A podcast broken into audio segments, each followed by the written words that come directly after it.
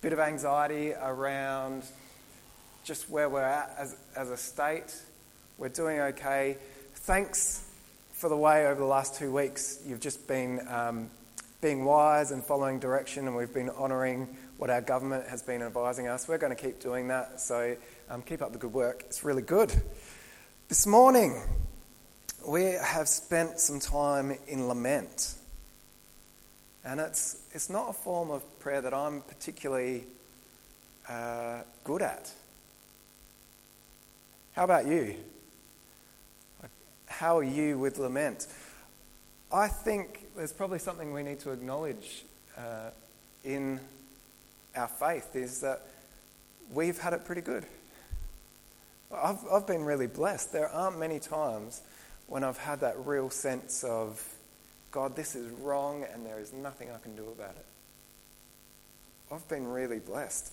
In, in my experience of church, too, maybe it was growing up at Marion Church of Christ, but when I grew up there, there wasn't a whole lot of stuff about lament and the things that were broken in the world. It, a lot of it was about positivity and victory and salvation and God's goodness.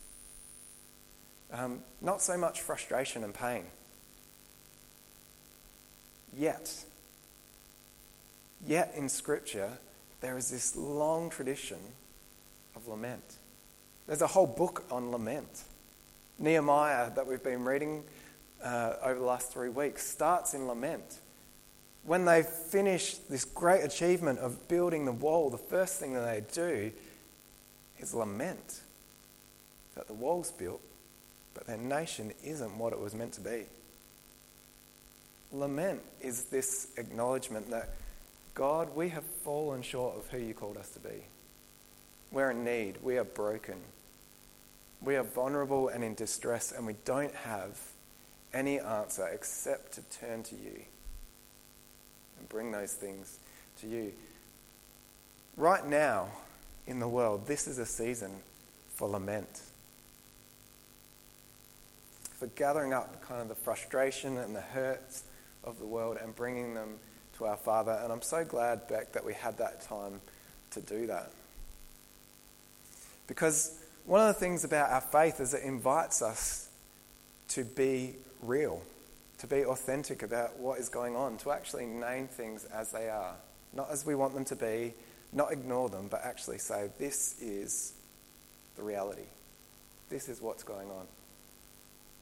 I love that God invites us to lament. That He's a God that says, Bring your lament to me. Don't pretend that things are okay.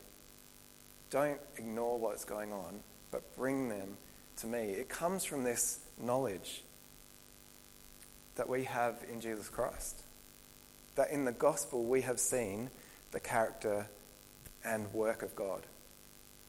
In Jesus, we know what this world is supposed to be.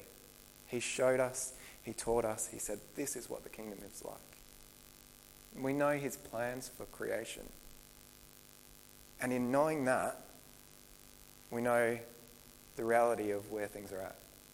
God says, Bring those things to me. Actually acknowledge this, that this is broken.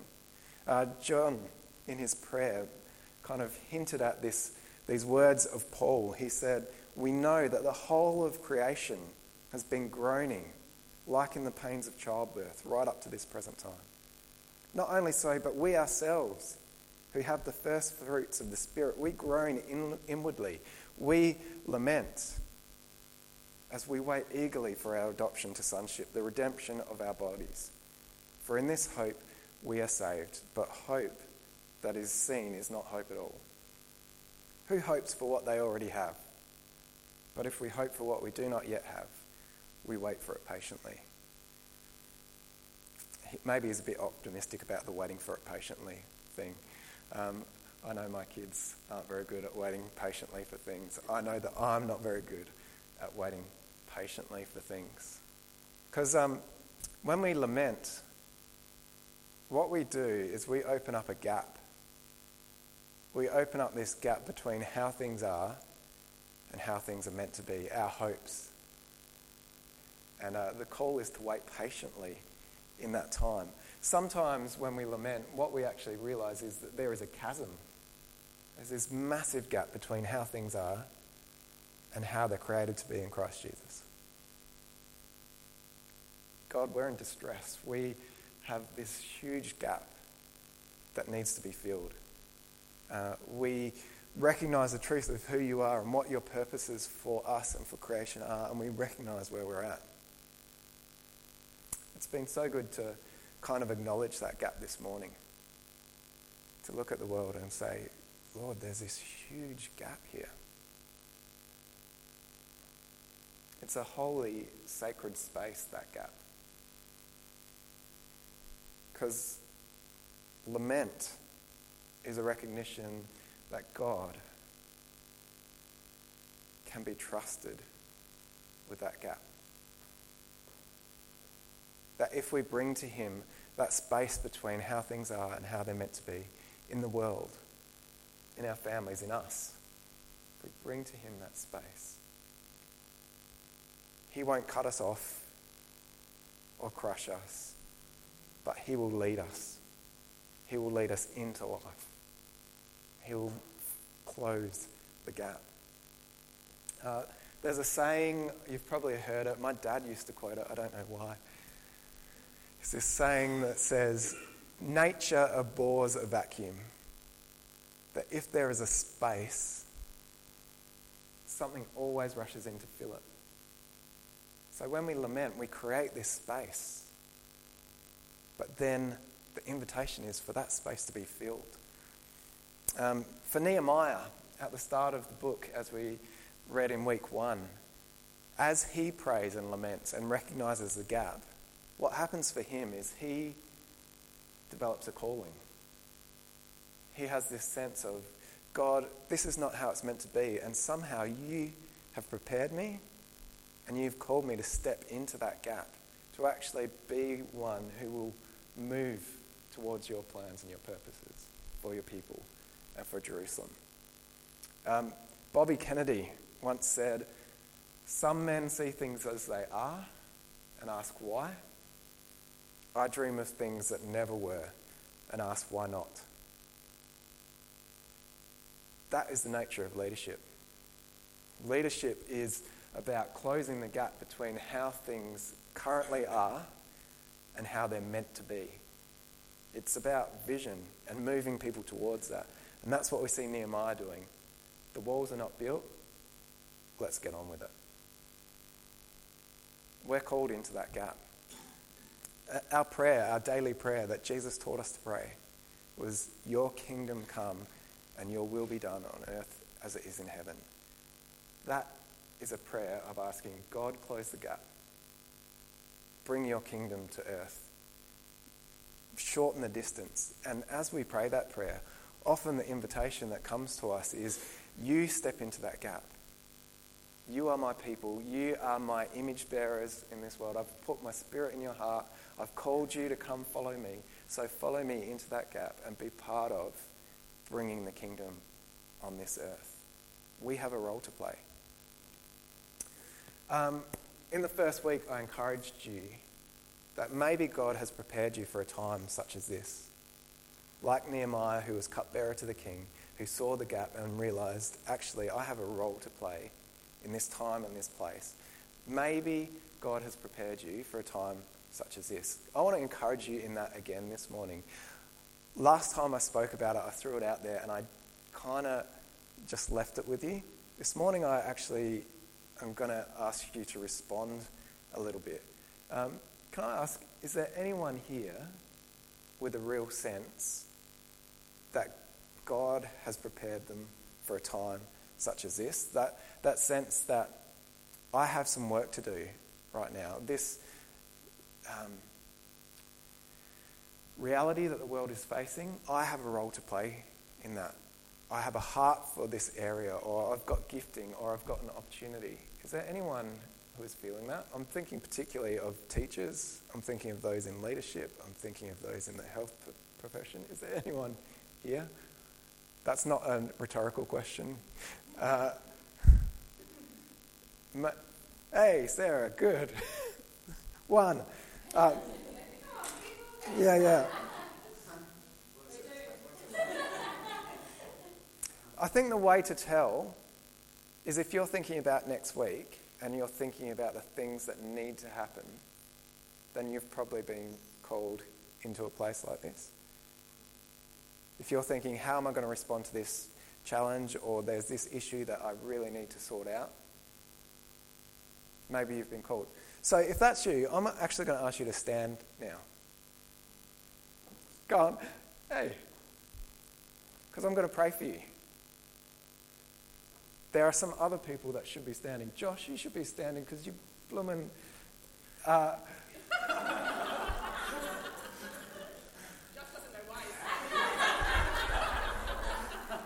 Josh is standing because um,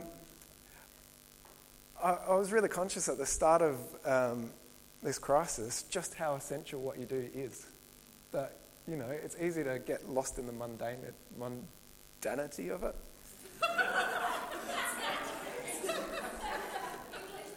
no. But it's actually a really crucial thing that you do in society. Anyway, all right. A few more of you should be standing. Oh, June, good on you. Um, I'm going to pray for you now. Let's pray.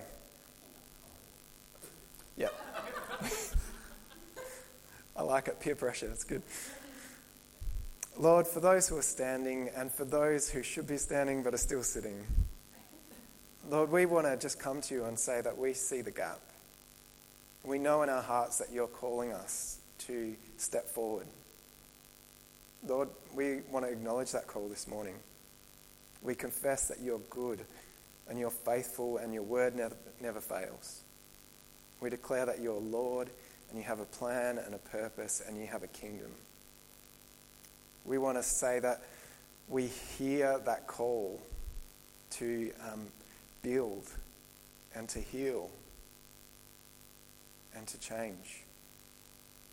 Lord, we also want to acknowledge that when you call, you empower. And so I pray that you would empower us. Give us everything we need to do what you are calling us to do. Give us courage.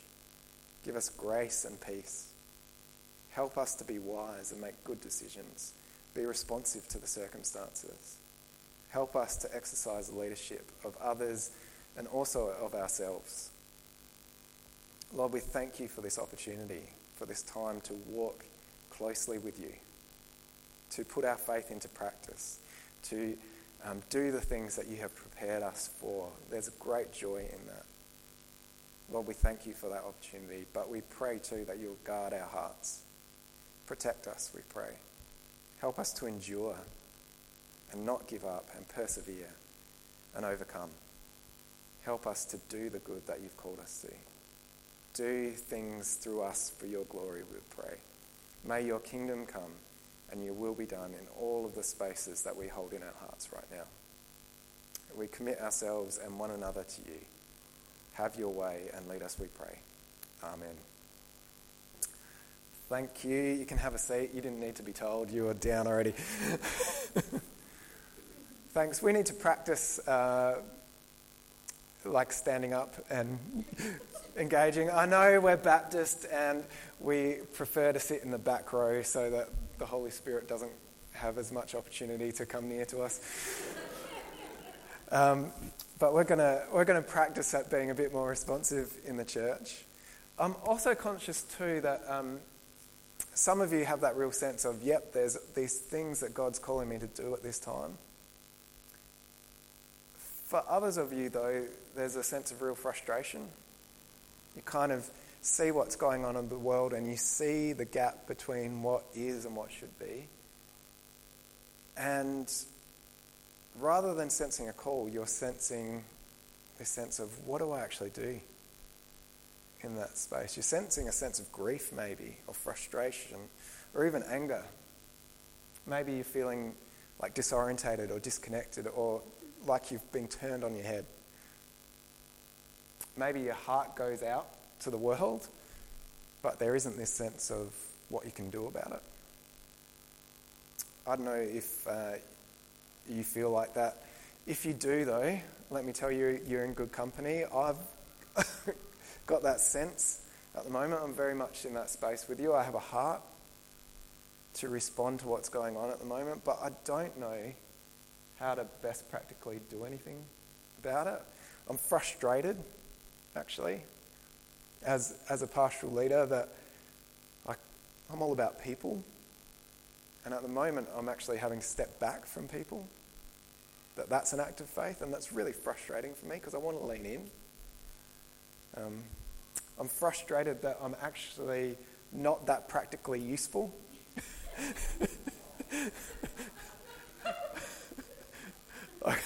I'm not a builder. I, I, I'm not a healthcare professional. There's not a lot I can practically do. Um, I feel like I'm a long way from the front lines. Does anyone else resonate with that? You know, I wish I had an opportunity to do more at this time. It's a weird space for me because I'm a white, middle aged male, so I'm not used to feeling disempowered.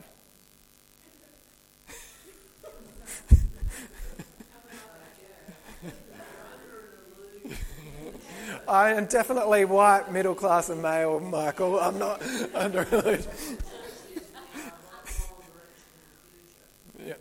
I agree with you. So that's where we'll end up. But I think it's um, important to acknowledge that that place of frustration, and um, maybe there's a number of you with me in it, it's not unusual for the people of God. That that is a space that the church and the people of God have often found themselves in. What we need to keep in mind is that in the Bible, we often see these situations where God's people are thrown into new spaces where they don't know what to do. Um, I think of the Exodus out of Egypt and wandering in the desert. I think about the exile going off to Babylon 70 years. Think about the disciples in the boat with Jesus in the storm saying, God, we're going to die. Jesus, we're going to die here. Don't you care? I think about the disciples at the crucifixion when the Lord that they'd come to trust in was nailed to a Roman cross and buried for three days. So many times, God has called people into a new space. He's always brought them through to the other side. Um, but in the middle, there's this space where the new hadn't come yet and the old had gone, and it was this space of just not knowing what to do. It was this space where they were just called to hold on to God. Trust in Him. Be faithful to Him. Don't know what's coming. Hold on. Be faithful. Wait upon the Lord. Don't be afraid. Don't be worried. And so um, we're going to come to the Bible now. It's Nehemiah, Nehemiah chapter 10. It's taken a little while. That's all right. We're going to finish up soon. Uh, now, therefore, our God, the great God, mighty and awesome, who keeps his covenant of love, do not let all this hardship seem trifling in your eyes. The hardship that's come on us, our, our kings, our leaders, on our priests and prophets, on our ancestors and all your people from the days of kings of Assyria till now. In all that has happened to us, you have remained righteous. You acted faithfully while we acted wickedly. Our kings, our leaders, our priests, and our ancestors did not follow your law. They didn't pay attention to your commands or the statutes you warned them to keep. Even while they were in their kingdom, enjoying your great goodness to them in a spacious and fertile land that you gave them they did not serve you or turn from their evil ways. But see, we are slaves today, slaves in the lands that you gave our ancestors, so that they could eat its fruit and the other good things it produces. Because of our sins, its abundant harvest goes to your kings, to, to the kings you've placed over us. They rule over our bodies and our cattle as they please. We are in great distress. In view of all this, we're making a binding agreement, putting it in writing and our leaders our Levites and our priests are affixing their seal to it. Hey, little people, it's great to have you back with us. We haven't quite finished our sermon yet. We're going to keep going for like four minutes. So if you could listen, and then you'll get to share in a minute. So, the people gather together and they lament what has happened and their current state. And their response to that is to turn back to God, to put their trust in the calling that He'd placed on them. It's this response of Jesus, where else can we go? You alone have the words of eternal life. It's that response that Beck talked about from this song. What is true in the light is true in the dark. We are going to hang on to you. You lead me and you restore my soul. You're my rock and my salvation, and I'll put my trust in you. The people come into this time of lament and they say, One thing and one thing only we are going to do. We are going to recommit ourselves to you and your ways. You are our hope in this time. We don't know what it's going to look like, we don't have the answers, but you are our hope, and we're going to hang, hang on to you. So, for those of you who are feeling frustrated, who don't know what the calling is at this time, can I just remind you, you already have a calling. It's a calling of Jesus Christ that says, Come, follow me. Come, put your trust in me, hold on to me, be obedient to me, remain in me, do justice, love mercy, walk humbly with me. In Nehemiah, they were more specific. I'm uh, conscious of the kids in here, so I don't want to read the whole passage, but it's um, Nehemiah chapter 10, the end part of chapter 10. What they do is they gather together and they recommit themselves to the law, and they're actually really specific about it. So it's up on the screen, but I'm not going to read it all out. Um, what they do is they make a covenant with God. They say, God, we are going to recommit ourselves to these things that we have neglected. Um, they talk about we're going to follow your law.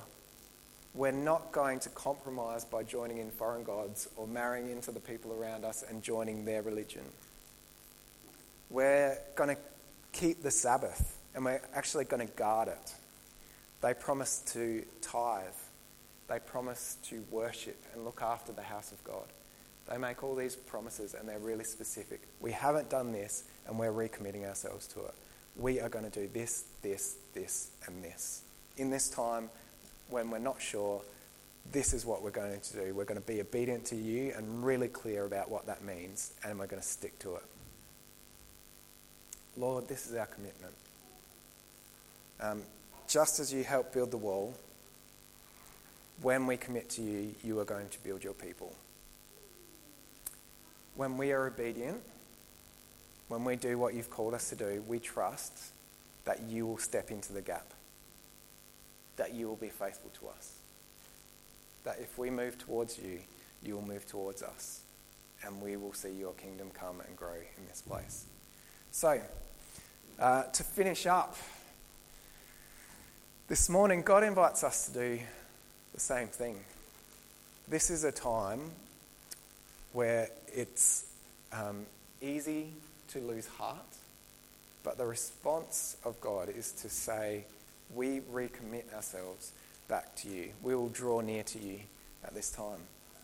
Um, James tells us, Submit yourselves to, then to God. Resist the devil, and he'll flee from you. Come near to God, and he will come near to you. Wash your hands, you sinners, and purify you heart, your hearts, you double minded. Grieve, mourn, and wail. Change your laughter to mourning and your joy to gloom. Humble yourselves before the Lord, and he will lift you up. Um, we are actually specific about what following Jesus means here in this place as well. One of the things we do at Glen Osmond, just like the people did in Nehemiah, is we make a covenant we have um, membership here of Glen Osmond is covenantal.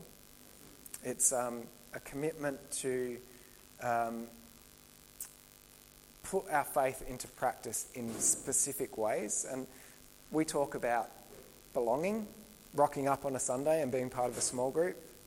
We talk about love, forgiving one another, bearing with one another, and being gracious with one another.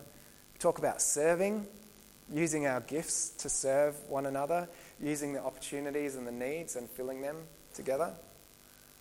We talk about giving and being generous and investing in this place. And we talk about changing, being willing to be people that will move with God and be transformed by Him, and being a church that doesn't look to keep things the way that they are, but looks to be responsive to where God's going. Um, if you're a member here at Glen Osmond, these are the things that you've committed to. Um, hold on to them in this season. Double down on that. I'd encourage you to, as we are in this season of uncertainty and change, to hold on to these things, to keep showing up, to keep serving and loving and giving. Um, so, I thought it would be good to, just as they did in Nehemiah, recommit themselves to um, the covenant, that we might do the same.